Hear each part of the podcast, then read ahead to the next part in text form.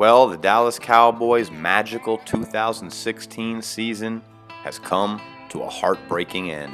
I know that we were thinking Super Bowl this year. We had all the ingredients. Uh, the team looked poised to make a run. But, you know, to say that this season was was a failure would be would be wrong to say. You know, when you look at the adversity that the Cowboys overcame, as heartbreaking and as devastating as that as that painful loss was against Aaron Rodgers and the Green Bay Packers, uh, you got to focus on the positives. You got to focus on the the amazing young talent that we have all over the field. You got to focus on Dak Prescott. Um, and when you look back at the game, Dak Prescott played great, uh, on, with the exception of that uh, interception that he threw on that screen pass, which I didn't understand the play call uh, to begin with. You know, you're pounding them, pounding them. The run was so effective. I wish that uh, we, we went to the run a little more often, a little earlier. I think that we came out of the gates and, and we played right into the Green Bay Packers game plan. Zeke did end the game with 22 carries, but um, I felt in a, in a game of this magnitude against the, the caliber of player that Aaron Rodgers is and just how surgical he looked slinging the rock around, I, I think that we needed to feed Zeke 30 times, maybe get McFadden some carries, uh, really keep Aaron Rodgers off of the field. I mean, Zeke was running the ball at 5.7 yards a tote. And in fairness to the play calling of the Dallas Cowboys, they went in an early hole. Um, and just the tremendous heart and, and will that they showed to fight back. Uh, it made me proud to be a part of the Cowboy Nation, and I know that fans across the nation are, you know, we're still we're still licking our wounds. It was a tough way to lose. You climb back from that big deficit. You know, Demarcus Lawrence made a big TFL, and then Jeff Heath, who, had, who I mean, man, did he have some game? The interception should have had two interceptions, and then the big sack. Uh, o- overtime looked like looked like a certainty. But, you know, we needed the defense to stand strong one play, and Aaron Rodgers did what he does best, and that's, you know, make, make a play. You know, extend the play, get outside of the pocket, and put that ball through a keyhole hit the open receiver. And, and, the only place that he could have threw that ball is uh, the receiver slipped past Byron Jones on that last play of regulation before the field goal. As many of us assumed he would, Dez Bryant had a big game. You knew that he was going to come in with a chip on his shoulder after, you know, his infamous catch that wasn't a catch, which we all know was certainly a catch. Uh, even Green Bay Packers, a legendary Super Bowl II champion Don Horn was quoted saying that that was a catch. Uh, anyway, he had a, over 130 yards and two touchdowns, and you know, a shame to see that all for naught as uh, as the Cowboys were eliminated last week. You know, it took me a while to get over the loss and, and get back on the mic and put out this week's episode, folks. But I do have a surprise for you, Cowboy Nation. A little something to help lift your spirits. We got a guest this week on the show who is a true NFL legend, all time Dallas Cowboys great, an original shutdown corner. On the field, this man was known for taking away, not giving opposing offenses an inch. Off the field, however, this man took the phrase, give you the shirt off his back, to a whole new meaning. And we'll talk about that in the interview.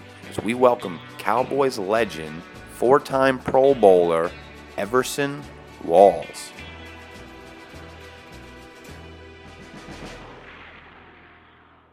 Joining the Big Star Show, Cowboy Nation, let's welcome in a true NFL legend.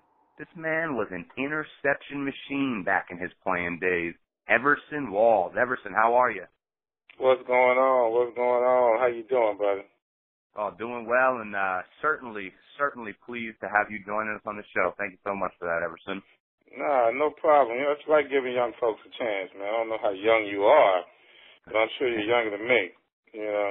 Well, just, turned, just turned 30 years so. old. Oh, wow. Oh, my God. I'm just turned 57 on December 28th, so. Oh, uh, happy birthday. Happy birthday, and uh, you, you end the year with a bang, and then you, you come in the year strong. That's, that's a good way to, to close out the year. The birthday and the new year, of course. hmm So, Everson, you, you were born just outside of Dallas, Texas, from what I read, two miles away from the Dallas Cowboys practice facility. Tell us a little bit about your childhood and what it was like growing up in Texas. You know, it was it was uh, it was fun. It was a little bit rough. You know, we came in uh, to the Richardson School District around the on the heels of of integration. And so it was, uh, you know, it started off like very strange. I remember, uh, you know, I didn't have any white friends growing up. And then all of a sudden, uh, at, believe I was, um, 11 years old, and I started playing my first year of Pee Wee League football. And, you know, we didn't have, you know, in, in our neighborhood, we didn't have a, a league, so we had to go to the White League. It was called Spring Valley Athletic Association. And they, you know, allowed us to play. You know, integration was, was all the thing at that time. And, uh, we ended up, uh, being our world opening up to a whole new race, basically. Because in my neighborhood in Hamilton Park, it was all black. It was all black and I, I really didn't have any white friends. And all of a sudden, I started playing on this team, and I've got white friends, and it was really kind of kind of different, kind of cool. But then all of a sudden you go to the school system and, you know, having white friends was harder to come by when you're in a school. And boy, we, not only did we get into it with a lot of the, the, the students, but we also got into it with the administration. And it was just one of those, uh, those growing pains of being part of, uh, integration where we were right on the, on the cusp of that, you know, at 11, you know, 12, 13 years old. And, uh, you know, life was never the same after that. Some, some, some good stuff and some bad stuff. Wow, that, that's that's interesting. So yeah, I, I could imagine how that how difficult that could have been as a child having to deal with some of the things I'm sure you you had to deal with. Um, mm-hmm. So you, you get into high school, and now you didn't play high school football until your senior year. Is that correct? Yeah, it's true. Now I I, I did play when I was in Pee Wee League, okay, and, and up until uh, I think I played two years in Pee Wee League. I played a little bit in junior high, but when I got to high school, man, my my world was so crazy at that time. I think I was 14, 15 years old. I had already been in a lot of trouble in junior high, uh, getting into it with the teachers, getting into it with coaches, getting kicked off the teams, and you know that was pretty much the norm for you know all the all the black kids that I grew up with. You know, we were you know, fighting against the system. You know, it was on the heels of the 60s. You know, everyone, you know, I grew up, you know, listening to Martin Luther King and Malcolm X, uh, knowing of their struggles. You know, knew about, you know, John, both the Kennedys. You know, the 60s were a scary time, you know, to be a young kid and actually being aware of what was going on because my parents never hid anything from me. They wanted to make sure that I was aware of what was going on, especially on the heels of, uh, you know, integrating into a, a, a new school system. You know, just just you know, being aware of all of that, it really, you know, that knowledge, you know, it really affected how what decisions you made throughout your entire life. And sometimes being a young kid and being, uh, you know, being aware of the racism, being aware of the protests, being aware of the assassinations and things of that nature. Boy, you talk about being jaded. You know, I know kids are jaded these days, but boy, we were extremely jaded at the time. And, uh, you know, as far as I was concerned, I think how they say there were shadows everywhere. You know, there was a conspiracy everywhere, you know, at, at 14, 15 years old. So, you know, playing sports really took a back seat to my rebel, rebellious nature. You know what I mean? And um, I think that's the best way I can put that. It, it didn't do well in regards to it wasn't a great learning environment. It wasn't a great social environment. Everything was about, you know, fighting the system because that's what we saw, what was happening around the entire world, especially wow. around the United States. Yeah, it's amazing to think that, that our country was that way, and it really wasn't that long ago, huh? It really wasn't. I mean, that's fresh memories for me you know, and, and you know, uh, not to belittle what kids are going through these days, or young people are going through these days. Of course, the, you know, it seems like the situation is even much dire, much more dire now than it was then. But when it's your first time going through it, and you know, you're you're you know you're hopefully aware enough to know what was going on. That was, you know, that was it's just so new to us. That that was our, uh, that was our. Uh, age of, of confusion. That was our age of, of action. We, that's what we thought as well, our age of action. Wow. That's certainly uh, wild stuff. So, uh, so you play your senior year of high school and you lead the districts in interceptions. You dominate on the field, and then you go and you play football at Grambling State. What was it like playing ball over there? Oh man, Grambling was an entirely different environment. You know, when you when you grow up in a black neighborhood and then you're thrust into an uh, integrated situation, you know, it it it like I said, it affects your decisions big time, and it affects your it, it affects the way you look at yourself, not just as a person, but also look at your your race as a people. Uh, all of that was affected. So I eventually, I had to, I had to make sure I had to somehow instill self worth. You know what I mean in myself. You know, I had to, I had to believe in myself, and I had stopped believing in myself as a a person that really had you know, a viable future. I didn't, you know, I wasn't thinking I was going to be out on the streets or, you know, poor or things of that nature. I always had a great family with great support. That was always what was battling against, you know, what was going on in America for me and my my uh, friends in my circle. But uh, eventually, I just had I had to I had to figure out that you know life just wasn't about being rebellious and I wanted to escape from that. So sports was the way I did that. You know, eventually, I, after my uh, senior year, I'm sorry, after my sophomore year, junior year, no no football, sophomore year, no football. Then all of a sudden, I'm you know I'm at a crossroads in my life. You know, I had been to juvenile. Uh, I gotten arrested, and you know, once I came out of the juvenile system, it was just a couple of weeks, no big deal. But it was at 14, 15 years old. That was a that was crazy. It was it, it was a, I was at a time in my life where look, I got to do something different, regardless of what's going on in my life. I need to find a way to be more positive. I need to find a way to be more successful. You know, I need to find a way to to to to be that person that my parents, you know, always aspires me to be. And so, uh, first thing I did was uh, went to the high school coach and asked him if I could start back playing football again. And boy, it, it was like it was like I always there these moments in my life where somebody was waiting on me to finally get it. they were looking at me, waiting on me to finally get it, and when I when I got it, I could see the expression on their face, like, "Wow, this dude here might just be okay." And that was the look that I my coach, uh, my high school coach gave, my high school football coach named Alan Holiday. Alan Holiday was uh was a, is a guy that's still alive. He's very old right now. He's not doing so well but he always supports me to this day when I speak, you know, because I, I do public speaking. I do motivational speaking, and he's always there, especially in the Richardson area. Always comes and supports me because he was part of a whole process that changed my entire life to where I am today. And so him giving me that opportunity to play ball, that gave me an opportunity to go to Grambling. You know, the two things I tried to take care of, Eddie, when I when I uh, tried to change my life. I got more involved in sports, and I got me a freaking woman, dude. I had to get a girlfriend. Right. I had to get a girlfriend, man. Somebody had to calm me down because my life was all about me being a rebel. And you know, I just had to look at the other side of that, and uh, I ended up meeting this young lady. Well, uh, we already, uh, we all, we all grew up together, but you know, I didn't see, I didn't see anything, you know, in all I saw in my rearview mirror was was racism and and you know, bad peer pressure as well, you know, and friends that just did so many bad things and and me trying to be right along there with them. So I had to veer off, you know, get on another track. And I ended up doing that by, you know, meeting a young lady, at least ingratiating myself to a young lady named Sherelle.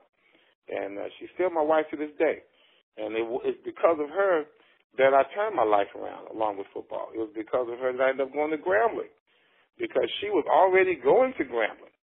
I had a great senior year. I had led the district interceptions, as you said. And, you know, I, you know, doing stuff that I could have been doing if I would have stayed in football all this time. But uh, I thought I was going to be this basketball player and this rebel, and I was not that. And so she was the person that gave me the opportunity to go to Grambling. Uh, I followed her to Grambling, and that was the beginning of the rest of my life. You know, being there, Um, under this legendary coach. I mean, how do you stumble into something like that? You know, your girlfriend's from Dallas, her mom's from Louisiana, her uncle coaches for Grambling State University. I get a chance to go through him and see what kind of avenue I can get to go to and, and, and further educate myself after really not even thinking about college. That's just how what, what the, the the frame, the not mind frame I was in at the time. Not even thinking about college. All I was uh-huh. thinking about was trying to hustle, you know, trying to, you know, see what kind of trouble I can get away with. You know, it was just all about that. and meeting her and and and with Coach Allen giving me that chance, and my mom and dad not giving up on me, it just gave me the opportunity to meet this most the most probably the most unique man I've ever met in my entire life, and that was in Coach Eddie Robinson. It just you know every, every day was a you know of course I told you I grew up on the Malcolm X's and the Martin Luther Kings and you know I grew up on those guys and next thing you know I've got this guy who's he's the Martin Luther King or Malcolm X of of of the NCAA's. Wow. You know, that's what he was. He taught. He, he was a guy that that you know he came up doing it the right way. Uh, matter of fact, he, he was subjected to much more stress and and uh, responsibility than any coach probably trying to start a football program even back then. Talking 1940, his his legacy was cemented already uh, not just in black college football, but all coaches around the country knew just how great Eddie Robinson was. We're talking Joe Paterno, we're talking McKay, we're talking Parseghian, Ara Parseghian. You know, we're talking coaches like that who are amazing, uh, legendary coaches. And I recall at the time he was the president of the American Football Coaches Association, and that's all coaches. That's not just black coaches. That's all coaches. And I thought that said a lot about his character I thought that said, you know, not just the fact that he was uh, successful and and was you know the winningest black college uh, football coach, but he was also the winningest among the winningest coaches in uh, college football. Period. Bear Bryant, all of those guys, they were always in a race to see who could win, you know, the most games. So that really, you know, legitimized him for me, not just in black college football, but just in all of sports. Period. And so to see him carry himself you know, some guys like that, you never you never keep your eye off a guy like Eddie Rob. You know, you always want to look at him and see how he's what he's thinking, the expression on his face. You wonder what he's thinking. You wonder what's going on in that in that beautiful brain of his. And just listening to him, it, it just gave me a new lease on life. It gave me a new outlook on how to carry yourself as a young man in America, especially a young African American. Uh, it just really, he gave me the blueprint on how to be successful. Wow. And yeah, it just goes to show how important uh, having positive influences as a youngster is, and uh, in your case, and and just like you know myself, how important it is to have a good woman in your corner. you're right about that, boy. Uh, you know, uh, like you said, a good woman. You know, a lot right. of women out there they're gonna they're gonna lead you the wrong way, and, and it's all about them. But you know, she came from a good family, you know, and and you know, we all knew each other growing up. My family, you know, knew their family. We lived only about like you know a quarter of a mile from each other. I, I could walk to the house at any time, and so just having that uh having that support, you know, having that support, having somebody there that had your back Absolutely. When, you know, you're growing up with nobody, you felt like you had no one in your corner. And the guys that were in your corner, hell, they were in the same corner with you, so they were in trouble also. so I needed somebody that came to the corner, not Absolutely. the one that was already trapped in that corner with me. you know, I didn't, I didn't need those guys. They were all in trouble anyway, you know, so. Now oh, she was she's always been there for me. She's there for me to this day you know, always been somebody my sounding board and and uh, you know my rock. It's has been like that since 1976. Wow. I think the date. I think the date we started dating was uh September 28th. She always marks that date, and we kind. of, It kind of it's a it's a loose it's a loose uh it's a loose date, but uh it's always around September 28th, September 26th, to where you know we say this was the day that uh, we started dating. Uh, that, that's great stuff. That that really is. Um, God bless the two of you for sure. And uh, you know, Everson, uh, looking back at your career, I mean, what a great career it was. It's almost hard to believe that coming out of college, the NFL scouts they had their doubts about you. I mean, you go undrafted. I guess you really had a chip on your shoulder, and you go to the hometown Dallas Cowboys. Uh, tell me a little bit about your experiences. I know you come in as a rookie, and you really you proved the naysayers wrong, you know, getting 11 interceptions and going to the Pro Bowl as a rookie. Yeah, I was, uh, it, that was extremely gratifying. There's no doubt about it. I mean, you know, my years at Grambling, man, they were so fulfilling, you know? I mean, you know, Grambling is Grambling. Country town, especially back in 1977, back in 80. You know, country town, not much to do, thank God. But you know, like all college kids, we're gonna find some trouble to get into because it's college, you know. Absolutely. But the, the fact that it just wasn't a big college, it wasn't in a a big, uh, heavily populated environment. I think that was good for me. And being down there with Sherelle, you know, it, it you know, it, it kept me focused on what I needed to do off the field as well. You know, Coach Rob's uh, entire existence was about having great African American student athletes, student athletes first. We graduated first. We're gonna practice. Oh, hey, you know, Rob would be so pissed off right now with the rules in college, and I think they have some rules on you know how how many times you can practice and how long you can right. practice. Rob's gonna run you to death, dude. He's gonna run you to death. and uh, you know, I was always in shape because he's gonna run you to death. We would we would run before practice because he wanted to see how you would perform when you're fatigued. So I was accustomed to, you know, just man, that's all I did. Just all we did was run, run, run. Our weight, our weight room was horrible. You think you talk about how they boycotted their weight room uh just recently for the Grambling State program. I think that was about four years ago. Man, you should have seen the weight room when we had it. I'm surprised we came out of there alive. You know, all the mold around there and asbestos. Nobody gave a crap about how our weight room looked then. You know, we had we had to make up a, a bench. Uh, I think we took a bench from you know from behind the lockers, you know, amongst the lockers. Uh, we just took a folding chair. That was how we did our shoulder presses. You know, bench press. We would just actually be on a, uh, a locker room bench, and you know, man, we you talk about piecemealing a weight room. We did that ourselves. That's how dedicated we were uh, in 1980 because at Grambling you just don't lose and we wanted our class, graduating class of 1980, uh, to be the class to, you know, to be one of Rob's best. I mean, that's the pride that we had in ourselves. That's from listening to Coach Rob every day, telling us how great we can be, how great we are, you know, how hard we have to work in order to stay great. You know, and he didn't just talk about it. You know, you got to read the history. You know, you got to know he led by example. You know, they said he mowed the yard before the games when he first started at Grambling. He mowed the, the, the field. You understand? I'm not talking uh-huh. about one of those power riding lawnmowers. we're talking about we're talking about one of those one generation away from sickle blade or, or lawnmowers, okay? so you can just imagine how dedicated he was to making wow. sure Grambling succeeded. So that's I'm just telling you, you gotta look it up, man.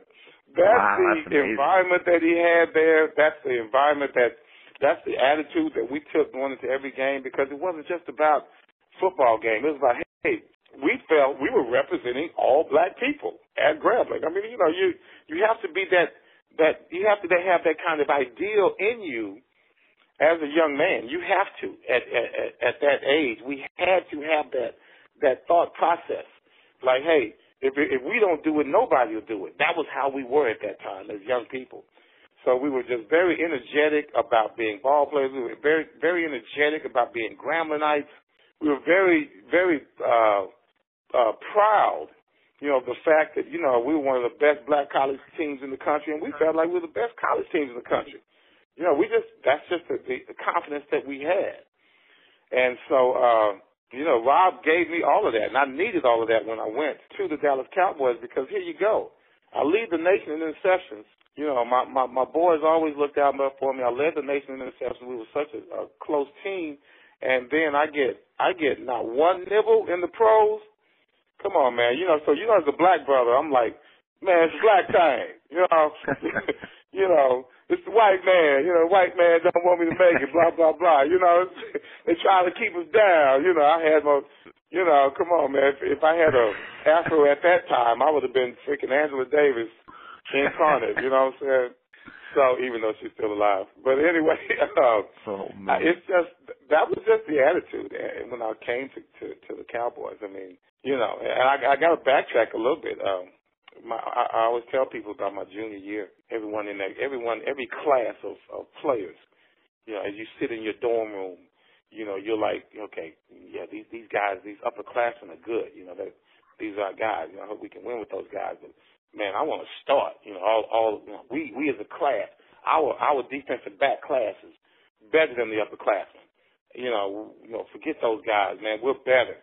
So we sit in our room at night, you know, and talk about what we saw in practice or, you know, what we thought about the upperclassmen. You know, we always, you know, it was, it was competition. So we're like, man, right. those guys are crap. We're, we're, we're better.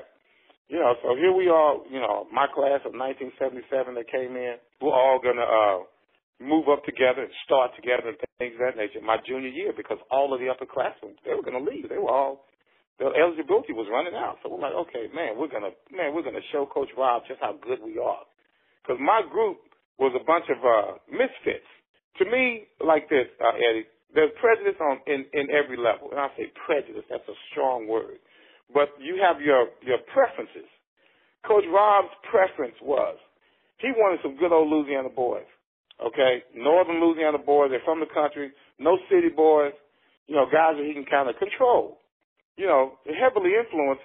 You know, by example. Well, he didn't know that he was doing that for us, but I'm not from Louisiana. And my buddy, my, my other defensive back buddies, they were from New Orleans. You know, Rob was more of a, a rural uh, coach. He didn't really like coaching city boys. So here, three of the four DBs were city boys. So we were like the mid seven for us because the other guys that he wanted to play, the the rural boys, they were not as good as we were. We were we were handling Doug Williams. You know, he he taught us a lot. You know, we were Coach Rob taught us a lot as well, but we were very good at what we did. We were good at shutting down the other wide receivers in practice. So here it is, our our, senior, our junior year. We're all going to move up and be starters. Well, one of the freaking uh, upperclassmen stayed back for his fifth year of eligibility.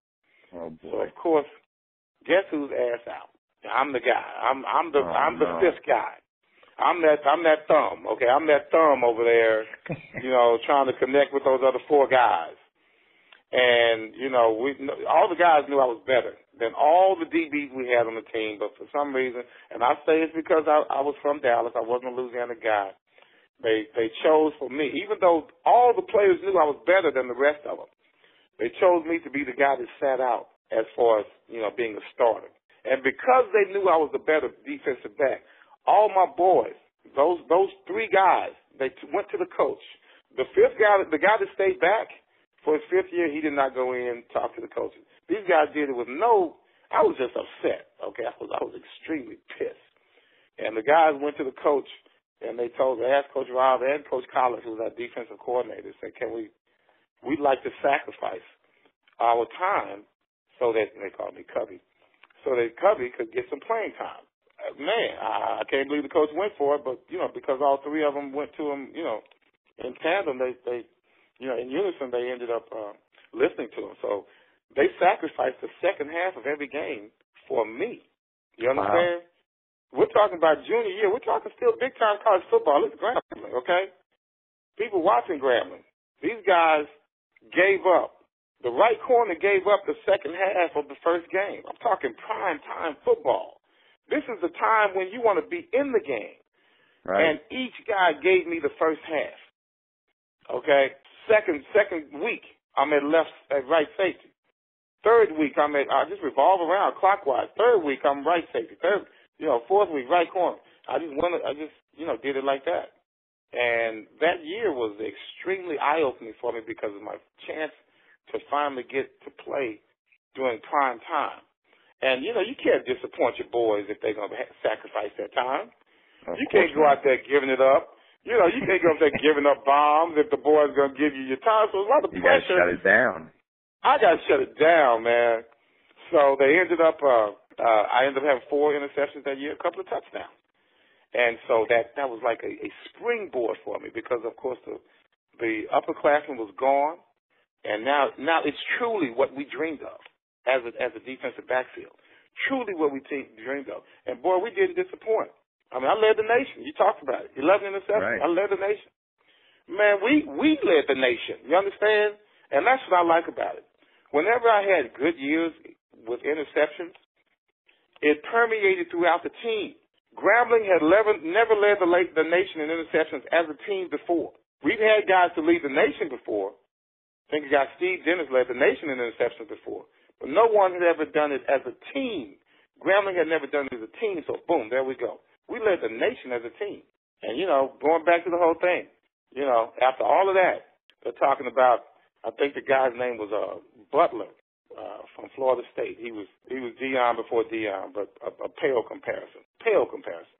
Yeah, of course there's no Deion, but he was the guy they drafted first. And uh, if I'm not mistaken, they had a kid. I think it was I think it was Scott Case, safety from Georgia.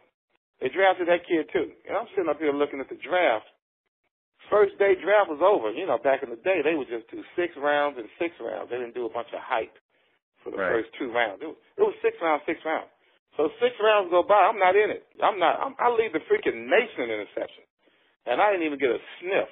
Matter of fact, after the first day of the draft, here comes Gil Brandt, and boy, I was so mad at Gil Brandt. No, it wasn't Gil. It was uh, Gil called me. It was Gil called me, but I can't remember who came down. I think it was John Wooten. John Wooten came down with a free agent contract. I'm like, the draft's not even over. you know, wow. I'm a kid, man. I'm a kid. I'm 21 years old, and I'm I'm trying to take all this in. You know, I, you, you knew life was unfair because I grew up on all that crap. But you know, you thought if you earn it, you earn it. You know, that's what you thought. And right, I earned absolutely. it, and I didn't get it. I earned it, and I didn't get it, Eddie. So I was pissed. So I went to class the next year. I'm trying to graduate, dude. I'm trying to get out of grammar. Trying to get out of grammar with my woman, and I'm trying to. I don't want to have to be able to look back and say it was unfinished business. So I tried to take care of my business even through the moments of disappointment. So you know, I ended up. I, I picked my poison. I, I, it's my thing was the devil you know. I'm not going to freaking Buffalo. Okay, too cold for a right. Texas brother up in Buffalo, man. I'm not going to Buffalo. And uh I think the other team was the Saints. And I ain't going to no New Orleans Saints. I'm I love Louisiana, but I'm a Texas boy. All right, and I I didn't want to go to a team that had bags on the fans had bags on their heads. Okay, that was at the time. I'm serious. That was at the time of the Aints, not the Saints. But they, right, right. I was a fan. They had the Aints, they had the bags on their heads and all that. I'm not going down there, man. I'm trying to get to, I'm trying to get to a winning environment. Then the Cowboys come to town. I'm like, okay, I'm pissed off at the Cowboys for not drafting me. But once again, the devil you know. So I ended up picking the Cowboys because I knew the system. I knew the team. I knew them very well. I was a major Cowboys fan growing up, just as I am right now. And uh, so I I felt that if I was going to have a comfort zone, that was going to be the place to have it. Regardless of the situation upon which I was entering there, I still thought that that was the best place for me to be. And, you know, uh, Rob had me ready. Uh, I graduated. I was in a great system. I knew how to play one-on-one. Uh, the Cowboys played, uh, their system was perfect for how I played cornerback. They called it a zone, the flex zone, but it's not a zone. It, most of the time it turned into a man. And boy, did I need that man-to-man. I needed that man-to-man experience. Because when you're playing behind a flex defensive line that's made to play the run, you are so vulnerable for the pass. Mm. And I was I was hung out there, and Dennis Thurman tried to tell me. Uh, Charlie Waters tried to tell me. All these guys tried to tell me how tough it was playing cornerback for under a flex defensive system. And boy, I, I, I learned I learned quickly. I learned so quickly. You know, when you when you play in the flex, the quarterbacks know that the, the strong cornerback is going to be by himself most of the time during play action. And Joe Theismann, Jaworski, Simms, Montana, all those fools, man, they they sometimes sometimes they would look out at me and smile. Like you know we're coming at you, right? Jim Hart. Jim Hart. I think Jim Hart winked at me one time. I think he was I don't think he meant to do it, but I think he was just so happy that he knew what he was getting. He was like, "Wow, I'm I'm so joyful and gleeful." And he they were just I, I remember my my rookie year they calculated some so many things uh, about you know my my progress because you know I came out getting the interception. I came out uh you know getting toasted. I came out getting toasted and getting interceptions. It's just the way it was in that system. And um God, it, it was horrible. 15 to 17 times a game, they said they were throwing the ball uh, uh, at me. Wow. Because of the system itself. 15 to 17 times a game, I'm Mm. getting action. You understand? I'm getting over. Now, we're talking a run, run first league, right? This is 1980s.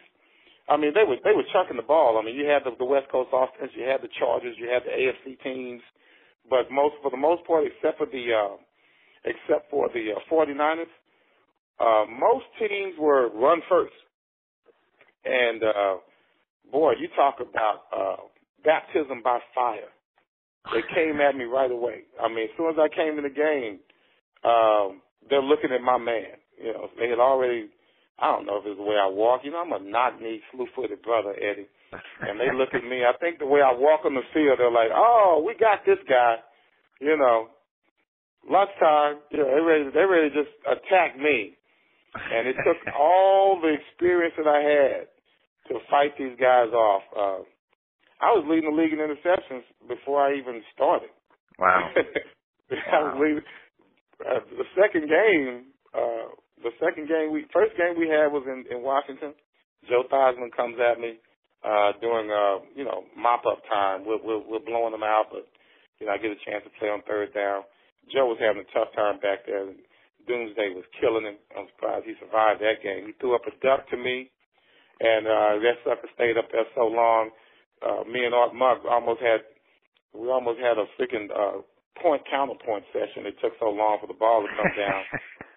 and uh I ended up, you know, coming down with it and and you know, almost getting my head knocked off. But you know, that's game one, one interception. Second game I'm coming in Monday night, man. Wow. Monday night. We're Prime talking time. Foxborough. One way in, one way out, man. The fans are the craziest fans I've ever seen. I never take my helmet off during the game because you know I, I heard about Boston. You know, I, I I didn't want to be that guy. You know, Right. I didn't want to be that one guy that gets, you know, hit in the face with a tomato or something. You know, in Boston during the ball game. So I kept my helmet on. Got two interceptions that game. wow. I got two interceptions my first Monday night game. And the great, how the late great Howard Cosell was in the booth with, I believe, it was OJ and Don Meredith. And Howard Cosell, after I got my second interception, Howard Cosell announced to the world, they finally found it. The Cowboys have finally found a starting cornerback that can make plays.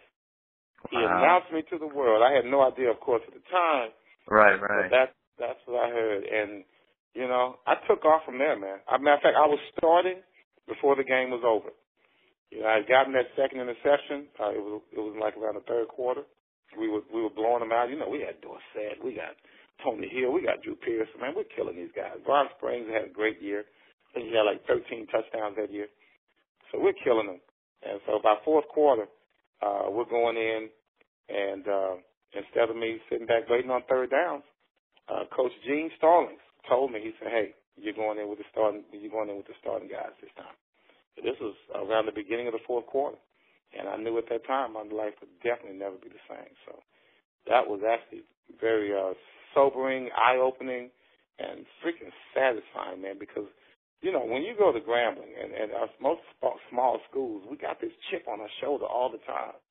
And we need that validation. And when he said that was, when he said you go in with that starting unit, you know, in my, you know, I, I, no one, it, it was just me and him standing there. So there was no, there was no one there to be like, that's what I'm talking about. You know, so I had my little moment to myself, you know, that's what I'm talking about, you know, to myself, that fist pump. And, uh, that was just it. From then on, uh, he, he announced it. Also, Gene Stallings came up to me that next practice, that Wednesday. No one said anything about starting anything.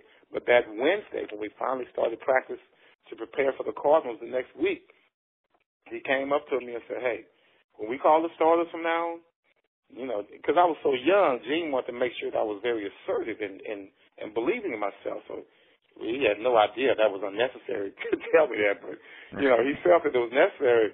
He was like, hey, from we from now on, when this, when they call a starting starting um, group, you go in. That's your job now. And man, Wow. that was that was a very poignant moment for me. Oh, I can imagine. That's amazing. And, uh, you know, you went on to have an amazing career. I mean, 57 career interceptions. You played for guys like Tom Landry, you know, all-time great coach, four Pro Bowls. Um, you know, just, just an amazing career. You, you know, you had, you were on some successful Dallas teams. You never won, won a Super Bowl, unfortunately, for the Cowboys, but you end up going to the rival New York Giants and, and getting your Super Bowl. Uh, you know, kind of an ironic twist for a Cowboy great, huh? It's still ironic, to tell you the truth. You know, because I still have, man, my Jersey fans, dude, my New York Jersey fans, they are so cool. They love me to death. Oh, I'm All right, they are. They feel so indebted to me, man. I, you know, I, I sometimes I think they love me more than the Cowboy fans. It's that is a. It is such a. I'm serious. I'm serious, man. I, I get, you know, I, I get uh, a lot of uh, Cowboy fans who are from the the New York, New Jersey area, and uh I don't know something about New Yorkers, man. I can smell them when they come in, dude. I can, I can hear them. I can. It's like I've got a a ultra sensitive Superman ear, you know, to hear uh, a, a New York, New New Jersey fan. I can, I can, I know by their voices. I know by their look. It's something about. I'll, I'll look at them and I'll sign an autograph. Even as a Cowboy fan, they'll come up to me and I'll say, "You're from Jersey, right?" Yeah, I should know. I'm like, I don't know. I just know. you, you got know, those so accents, man. It's the accent, but it's the attitude too. It's not Right. just the accent. It's the attitude. And that's the kind of attitude that I, I learned to have, you know, when I was going through my tough years growing up. And I think that kind of, um, I think I, I, I, uh, I envy that attitude because that's the attitude I had to have to survive, you know, to, to thrive under a tough, uh, con- under tough conditions growing up. And I think I can just kind of, I can, I can relate to that. You know what I mean? I can relate to that. So it's almost like I feel like we're brothers in a struggle, but from a totally, totally different struggles. You understand what I'm saying? it's just so weird, man. But uh, yeah, I, I always talk about interceptions. I, I talk about interceptions. I talk about with the Cowboys. At Grambling, I led the nation. Okay, and I say this to this day: Inter, in, interceptions are contagious. oh yeah. Grambling had never led the nation in interceptions until I got there. And it's not just me. It's just, it's just some. It could be anyone. If you, if one person starts getting them, it uh, the culture starts right there on the team.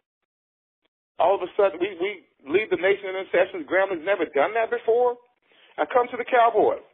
I'm trying to survive, dude. They're throwing, they're throwing at me all these times, 15, 17 times a game. I get my 11th pick. Should have had more. I dropped, I don't know, I dropped about four or five. Wow. Okay, but but not only am I getting interceptions, we, as a team, we're getting interceptions. Cowboys have never led the league in in reception in interceptions before. Then here I come. One person starts doing it. Everyone starts all of a sudden buying in. Dennis Thurman was already there. Dennis Thurman already had interception ideals. He's already done a pretty good job, and I tried to emulate him because we both were of the same body type, kind of. You know, we both were not that fast, but he he was smart, and I I I, I fancy myself as smart as well. Charlie Waters, uh, I believe he's one of the leading interceptors in NFL history in the playoffs. So he already had that mindset as well. But for some reason, when I got there, it just all seemed to just click. Mike Downs comes in. Mike gets like seven interceptions, taking over for Cliff Harris.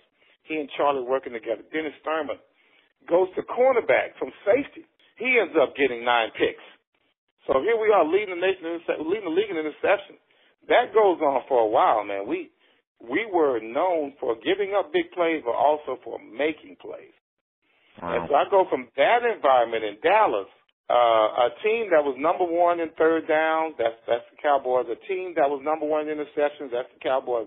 Then I go to New York, totally different environment.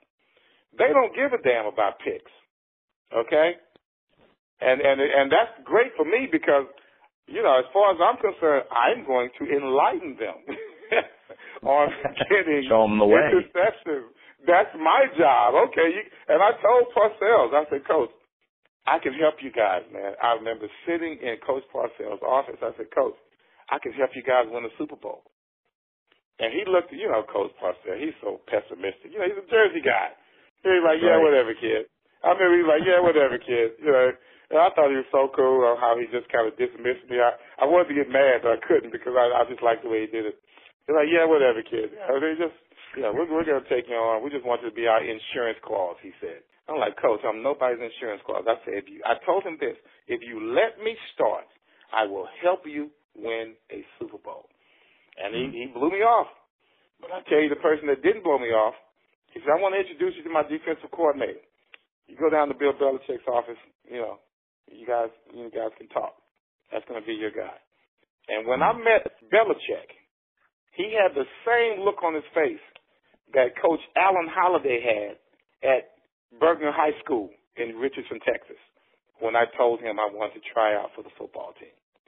That was the same look, one of pleasant surprise.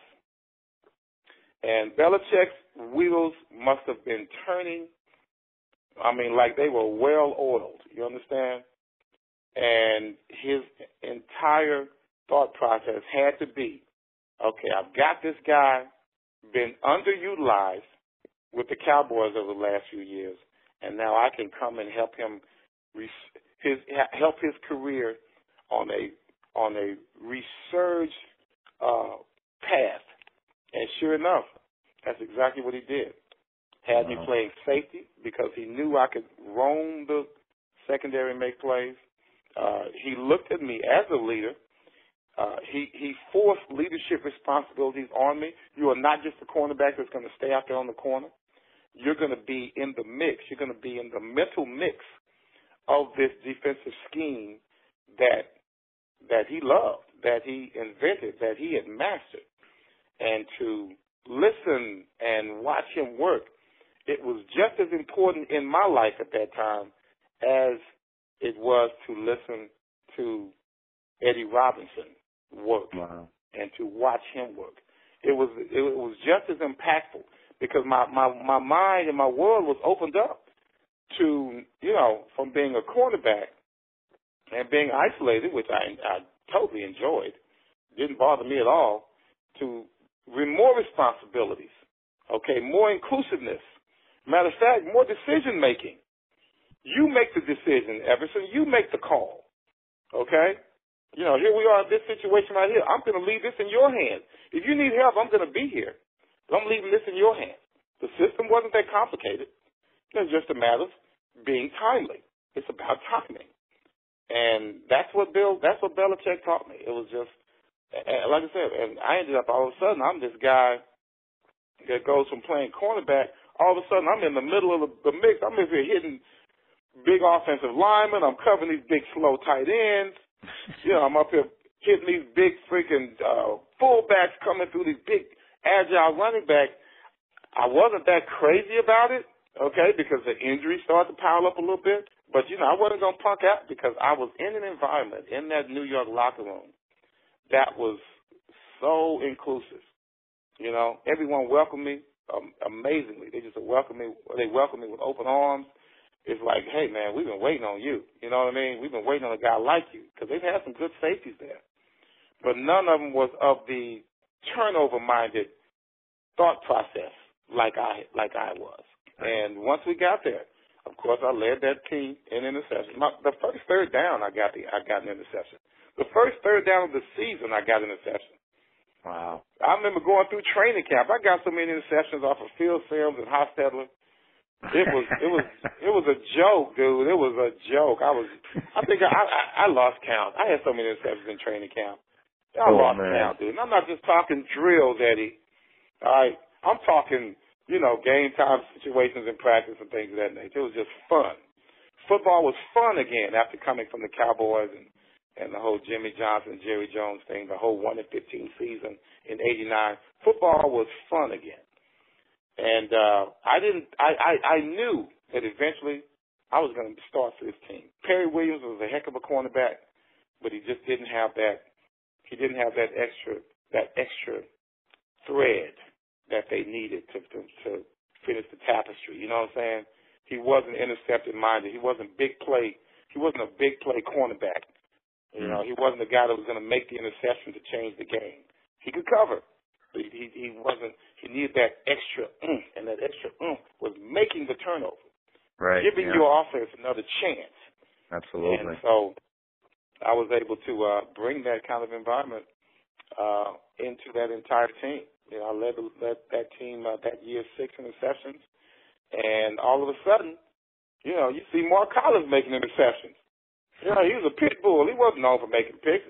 All of a sudden, he's making interceptions. You know, the, the entire team was about interceptions.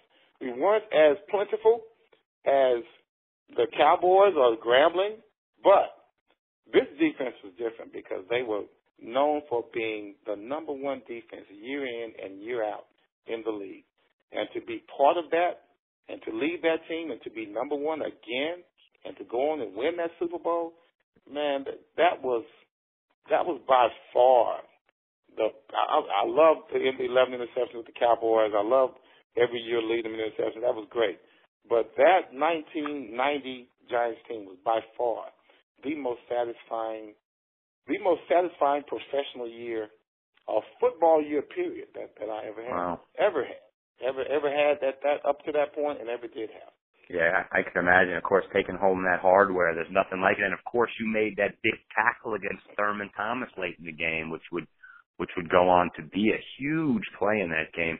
Now, Everson, before I let you go, there's two quick things I want to touch on. First, I got to ask you this. Okay. I know, you know, you were an absolute turnover machine your whole life. You led the league. You're, you know, you're in company with Ed Reed, the only guy to, you know, lead the league in interceptions three times. You grew up in Dallas. He's a, he's a safety. Safeties don't count. oh, do well, it as I, a corner. Impress me. Do it as a corner. Then I'm impressed. I, I can't argue with you there. As a guy who played corner in high school myself, I didn't have your ability, obviously. But uh, anyway, Everson, you won a Super Bowl with the Giants. However, Cowboys Giants, they're playing in the big game, NFC Championship, let's call it, or any big game. Who you who you voting for, Everson? Who, who you uh, no for? brainer, man. No brainer, Eddie. I'm sorry. I love my East Coast brothers and sisters, man. No brainer. I am a Cowboy fan. I grew up a Cowboy fan. Yes. I, the fact that I've been with both teams has caused a little rift in my family as well. oh, You know, because they all appreciate the fact that the Giants brought me in and we were able to work it together, and, and I got the ring. You know, we got the ring. But uh, so that that took my baby brother. I took my baby brother to the Giants. He was no longer a Cowboy fan for life. Oh wow! I bring him to I bring him to a Cowboy Giants game. This clown will come to the Cowboys game with a Giants jersey on as my guest in oh, man. AT&T Stadium. But oh, the only boy. thing, it's a Walls jersey, Eddie. So we got as long as it's an Everson Walls jersey, yeah. Uh, Everson, the the last thing I want to touch on, man. Obviously, you know you've had an absolute Hall of Fame worthy career, no no doubt about it. Any any any idiot can see that. Uh, let me ask you something. I want to talk a little before I let you go off the field. You know, you were a great player, but also, you know, from what I've read and learned about you, you're also a great man off of the field. Uh, you you were known for taking away on the field, but you know you mentioned your your teammate and friend Ron Springs, and I know that you did something uh, courageous and and just absolutely selfless for this man. Can you can you tell us a little bit about that? Yeah, you know, we, we you're talking about my buddy Ron Springs, uh, Ohio State Buckeye, one of the biggest, strappingest men you've ever want to see. Uh, fullback. He and Dorsett were in the backfield together. Uh, he always liked to brag that they were the most uh, uh, how did, how did he put it? They were the most uh, accomplished duo uh, in the history of all uh, offensive backfields. And I just I always had to tell him, dude, you could have put freaking you know, Three Stooges with Dorsett, and they would have been the most, you know, effective backfield. So, you know, you don't get any marks on that. But he, he was a trash talking brother, man. He was a guy that just kept everything going off the field, and he was also a leader on the field. The Cowboys just they weren't ready for him. He was a little bit ahead of his time in regards to, you know, how you know he acted. He would have been he was like T.O. before T.O. Somebody like that, you know. Along the hot lines of Hollywood Henderson, but he was a he was a guy that you just loved being around and his family got a great family. His wife's name is Adrian. Got kids. Shawn Springs is his son. Everybody knows about him. Oh, absolutely. Uh, One of my favorite players, actually. There you go. There you go. All that stuff that Sean does, he used to do all that stuff in my in my pool and in my backyard growing up. and so, uh, you know, uh, all that athletic ability came from his dad. He was you know, he was just uh, Ron was an amazing athlete, and you know, but but we also had bad habits as well. So along with his uh, inherited uh, diabetes, uh, you know, Ron, you know, we he put his get a good drink on. You know, he drank well. We, you know, we we ate like we we ate like we were, you know, trying to get fat. You know what I mean? Because we worked out so much. You know, at 20 something years old, who's thinking about getting fat and your your athletes? You know what I mean? Right, of course. So you're professional athletes. So man, we sometimes we just overdid it, and you couple that with his uh, the diabetes being uh, hereditary in his family, it caught up with him, and he ended up being type two uh, uh, being a type 2 diabetic before he passed on. But before he even got to that point, I could see it happening. He just ended up, um, you know, his health was failing him, and, and I just tried to come to the rescue. And basically, I, people say, man, you you know, you're so unselfish. I, I tell them all the time, I was very selfish because I didn't want Ron to leave. I wanted Ron to stay around. It mm-hmm. just it wasn't fun without Ron. You know what I mean? So I would tell people I was very selfish in trying to keep Ron around. I wanted that spirit, that energy to be with me, you know, as long as as it could be with me. I wanted his wife to be happy, you know, with him as long as she could be happy with him. You know, I wanted my kids to love him as long as they could love him. That's really what I wanted. So to people say unselfishness, no, that was I was definitely being selfish, and so I did what I could to try to keep him around. And you know, when when he was having issues and his health was failing, I I, I tried to step up and uh, donate my kidney to him. And we had you know successful operation and things of that nature. It was uh, it was a, a long story behind it. I won't go into it, but you know our, our families and our, our loved ones and our fans, some of them were extremely su- surprised when it happened because we tried our best to keep it a secret. And even though it got out a little bit, uh, and thank God it did, uh, because it allowed us to to inspire a lot of people uh, as it was going on. You know, as people start to monitor the situation, and uh, people come up to me to this day uh, about friends and families and even themselves who donated kidneys or received kidneys simply because of what uh, Ron and I went through. Uh, they saw the press conference that we had. They may have read about it. They read my book, uh, A Gift for Ron, and and they they will they they will come up to me. Uh, man, old men come up to me crying, Eddie, crying, dude. One, one tough guy. I hope we got enough time, but one tough guy, man. This old one of them old good old boys, white dude, just old good old boy. I think he was on a cane, but he was one of those guys, kind of like my dad. You know, old tough East Texas guys. Nobody cries in East Texas. You know what I mean? it's just all tough guys. So this guy, this guy comes up to me. He stood in line the whole time, Eddie. He comes up to me and he looks at me and he shakes my hand, and he had his hands in his pockets. After he shook my hand, he just kind of like like he's fumbling with his with the change in his pocket. You know how old guys are. We're always right, fumbling right. with change in our pocket. You know, so he, he stands there and he just kind of stands there and he, he looks at me, and he's just nodding his head. You know, very you know feverishly, like nodding his head, like yeah, yeah. You're a good man. You're a good man. And he tried to stop him crying, and he couldn't. I was like, man, that is man. so strong, dude. You know, here we are, different generations, different races, you know, uh, different uh, occupations and different lives. And this dude comes up to me. He stood in line. It was 20 deep at least. He stood in line. He comes up there, did not want an autograph. All he wanted to do was shake my hand, and he and he, he had very few words, but those words are very poignant to it. Like, you're a good man. Boom. That was it. Hmm. I was like, wow. Right to the point. I just kind of, man, it was crazy, man. So that's that's kind of how it um, it affected a lot of different people, you know, in in in the lives to where you know they they looked at me differently. I was no longer a football player, just you know, just a guy that was, you know, trying to help out a friend. So yeah. Wow. It, it, well, was, it was crazy. That, that's amazing. Everson, you know, you're a real inspiration both on the field and off the field. And I can't thank you enough for, for taking the time out of your day to, to, to talk to me for a little bit today. Uh, great interview, great, great chat with you. Uh, Everson Walls, thanks so much. Appreciate it, Eddie. Uh, just anytime, man. You know, maybe next time I won't talk to you. But no, man, you told some great stories, man. That was great. Everson, you're the man. Can't thank you enough, buddy. No problem, Eddie, man. Good luck, man. Good luck, buddy. All right, thanks. Wow. Cowboys legend Everson Walls. And man, that was some great stuff he talked to us about. A true pleasure to get a guy like that. True pleasure to get a legend on on this show like that. Uh, well, Cowboy Nation, uh, 2016. It's it's been an up and down ride, and uh, Cowboy Nation, let's let's take the positives out of this year and let's look towards next year. As we're, we're coming in strong. We you know we're gonna have a, a young cast of offensive studs coming into their sophomore season. We're going to get Jaylon Smith back, draft pick this past season that has yet to touch the field. There's a lot to look forward for into 2017. And I think that 2017 will be the year of the Dallas Cowboys. So from here on out, let's do our best, enjoy the rest of the season, enjoy the Super Bowl, look forward to the off season and draft. This is the Big Star Show with Ed Cohen Until next week, take care.